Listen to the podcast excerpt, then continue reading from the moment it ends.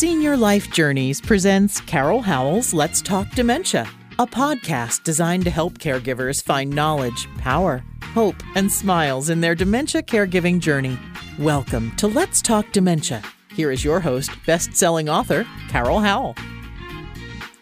Welcome to Let's Talk Dementia. I am Carol Howell, your host, and I'm glad that you're here. This will be my last recording before our big Thanksgiving holiday. I'm going to take a few days off because I've got company coming. Yay, my best friend's coming, and I'm so looking forward to spending some time with her. But I thought it was appropriate that we talk about gratitude and um, the effects it will have on you on your body, on your mind, on your body, on your spirit, on your whole day. And you know, what affects us affects others. You know, you do not live in a bubble so that you only have things that happen to you that affect only you. It's just not true. When you're in a good mood, others notice it. When you're in a not so happy, kind of witchy mood, and I said that with a W, um, others notice that too, believe me. That's why my husband had me using CBD oil, or still has me using it. but anyway, that is true for your loved one. Your loved one will pick up on your mood, believe me. And so, if you're having a specifically or tragically bad day, don't go visit your loved one. Or maybe if you're having that kind of bad day and you're in home caregiver, maybe you need someone to come give you a big time of relief so you can work through that because it lands on our loved ones in a very negative way. You know, uh, what happens to us emotionally will affect our day, our week, our year, our life. You can think back on things from a long time ago, made you mad, and it still just kind of irritates you, doesn't it? Or you can think back on a wonderful experience, your wedding day, or the day your baby was born, or the day you won Publishers Clearinghouse, which, if that has ever happened to you, please make a large donation to our company. We could certainly use it. But you think about those experiences and you feel happy and light. And that is true even in the face of dementia. What we know is your loved one can't remember squat diddly doo dah, but you tell them something good and they're more likely to remember it than the average information like we need to go to the doctor or uh, in a little bit we're going to get a shower those things they're not going to remember but really good news they might remember it increased chance that they will.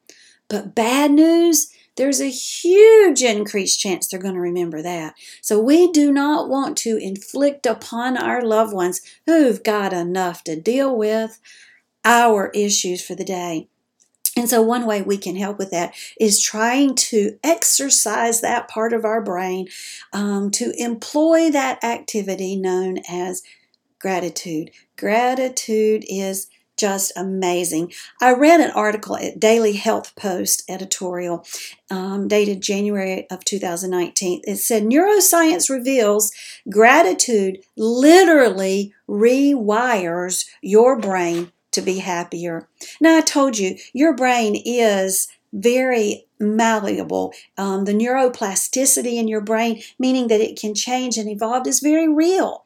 Neurogenesis happens. So we can change our brain. We can change who we are by the things we do, the things we eat, the attitudes we have, and with gratitude.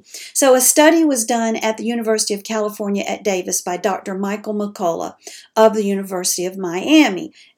Well, he's of the University of Miami, and the University of California at Davis is Dr. Emmons. I'll get it right here in a minute if you're lucky. so they took subjects and had them uh, to study the practice of gratitude. One third of the stu- of the subjects in the study were asked to keep a journal of for which of things for which they were grateful, just to write down each day what they were grateful for. Another third was asked to write down the things that just really irked them, the daily irritations, you know, the people they just want to slap around a little bit. and the third group, the last third, was asked to write down just daily situations with no emphasis on whether they were good or bad, positive or negative, just situations, you know, what happened during the day. The gratitude group, after a 10 week study, reported feeling more optimistic and positive about their lives than the other group. All they did, honey child, was write down the things they were grateful for. I have a physician on the board of directors for our not for profit, and he said a study was done that if you write down 10 things a day you are thankful for, the effect it has on your body is better than Prozac. Prozac, that's chemicals. Oh, yeah, we don't know really what all it's doing that's maybe not so good for us. But tell me one thing, just one thing that could be harmful about writing 10 things you're grateful for. Or maybe you just want to write three things you're grateful for. Start with three, write that down every day. Other research into the physical effects of gratitude report even more tangible results. Focusing on the positive and feeling grateful can improve your sleep. Oh, hallelujah I told you I've been having trouble sleeping for very long. I seem to wake up and it's like, oh, then I have to go back to sleep. And I've been using the doTERRA breathe oil and it's helping me so much. But having that positive attitude can help improve your sleep quality, reduces your feelings of anxiety and depression. Well, that all makes sense. If you're anxious and you're depressed, you know, you may have so much on your brain that it keeps you from sleeping too. People experience less fatigue and less inflammation. That is the key word. in what we talk about is reducing inflammation in our body. Inflammation is so bad for your body in every way possible for your brain, for your gut. Oh, my word, got to get rid of inflammation. And people are more susceptible when they are not grateful. Oh my goodness, that's pretty neat. So, the reasons why gratitude is so impactful to health and well being is because it begins in the brain. The areas of the brain showed increased activity, led to the conclusion that the emotions of gratitude support a positive and supportive attitude toward others and a feeling of relief from stressors. I spend the morning at 9 from 9 to 10 every morning that I can at our pool, which is one of the reasons I'm so happy to live in this tropical climate where I can do it pretty much year round. So I do my exercise, I do my my buoys in the air and my pool noodle and I work my arms and then I work my legs. And then I take about 10 minutes with some meditative hymn music going on where I just float around with my eyes closed and I listen to that wonderful music and I pray and I tell the Lord everything I'm thankful for. Some days I don't close my eyes, y'all. Oh, did you know Christians can pray with their eyes open? Who knew that? but I'll keep my eyes open and I'll just observe the beauty around me nature, the sky, the palm trees, the flowers. I observe nature and I'm thankful for it. And I'm telling you, my day is better when I've had time at the pool. And I'm convinced it's from moving my body and how good that is for me, but because I take time for that meditation. Gratitude also has a downstream effect on the metabolism, stress, and a lot of other behaviors. And we know that this act of writing down what you ha- are thankful for can even have a significant effect up to three months after writing it down. Yeah, isn't that crazy? You know that if you are interacting with your loved one with dementia you go, there's no sense in going to see mama. She don't remember. I've been there. She don't even know who I am. You know that attitude you've heard from family members probably, you know, the ones you wanted to choke because they said such a thing. But what you got to realize is a positive visit where you left mama feeling upbeat will lay on her for at least two hours afterwards in a very positive, upbeat way. We see blood pressure being uh, lowered, anxiety being decreased, the chances of them wanting to wander being decreased simply because you had a good visit with them. Now, if you're going to go visit be in a crappy mood, just stay yourself at home because they don't need that. We know that for adolescents who show gratitude, they have an inverse correlation between bullying and suicide risk. Yeah, yeah, that's wonderful. And did we have to take medicine for this? No, we did not. So, what do you need to do? Keep a daily journal of things you're grateful for. Write down at least three things. It's good to do it first thing in the morning or after you go to bed at night. I don't know that that makes a whole heck of a lot of difference, but just get it done, okay?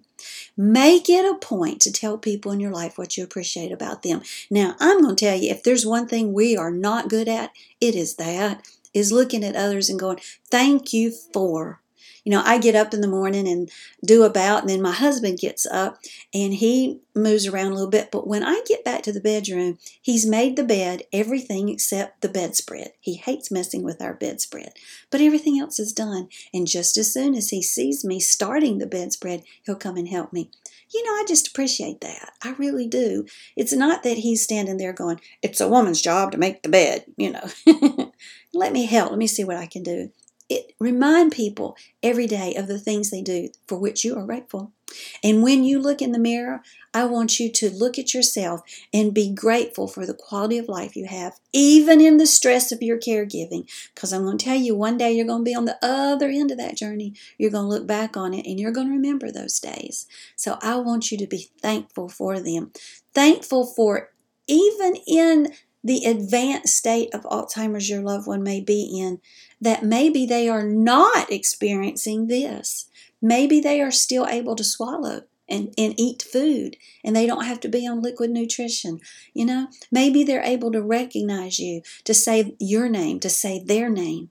Maybe they can still get out and get in the car with you and go places. Maybe they're still able to work, but just experiencing some confusion. There's so many things in our lives we need to be thankful for. The article ends by saying, through the power of gratitude, you can wire your brain to be optimistic and compassionate, and that just makes you feel good. The more you look, the more you can find things to be grateful for. So, this is Thanksgiving time, and no matter when you might decide to watch this show or listen to the podcast, it still applies. Be grateful. Be thankful. In everything, give thanks, for this is the will of God in Christ Jesus concerning you. Blessings and smiles on your day. Let's Talk Dementia would like to thank our sponsors, National Association of Veterans and Families. You can reach them at 800 352 2919 on the internet at www.navf.org. They speak veterans so you don't have to, and you tell them Carol sent you when you call to inquire about benefits for the veteran, the spouse of the veteran, or both. Editor Beth. You can find Ms. Beth Crosby at editorbeth.com. She is amazing at looking at what you've written and making sure it represents you well. Find her at www.editorbeth.com and HD Imports, located on Flint Street Extension in Rock Hill, South Carolina. That's York County. 803 985 0985. They are there for the, hun- the repair and maintenance of your Honda, Hyundai, Toyota, Kia. Tell them Carol sent you. Thanks for joining us today for Carol Howell's Let's Talk Dementia. To learn more about dementia, we recommend Carol's best selling book, also titled Let's Talk Dementia. It's available on Amazon in paperback and Kindle versions. Be sure to like Let's Talk Dementia on Facebook and leave us a kind word of review on iTunes. Remember, knowledge brings power, power brings hope, hope brings smiles, and we all need more smiles. Thanks for joining us today, and we'll be right here when you come back to Let's Talk Dementia.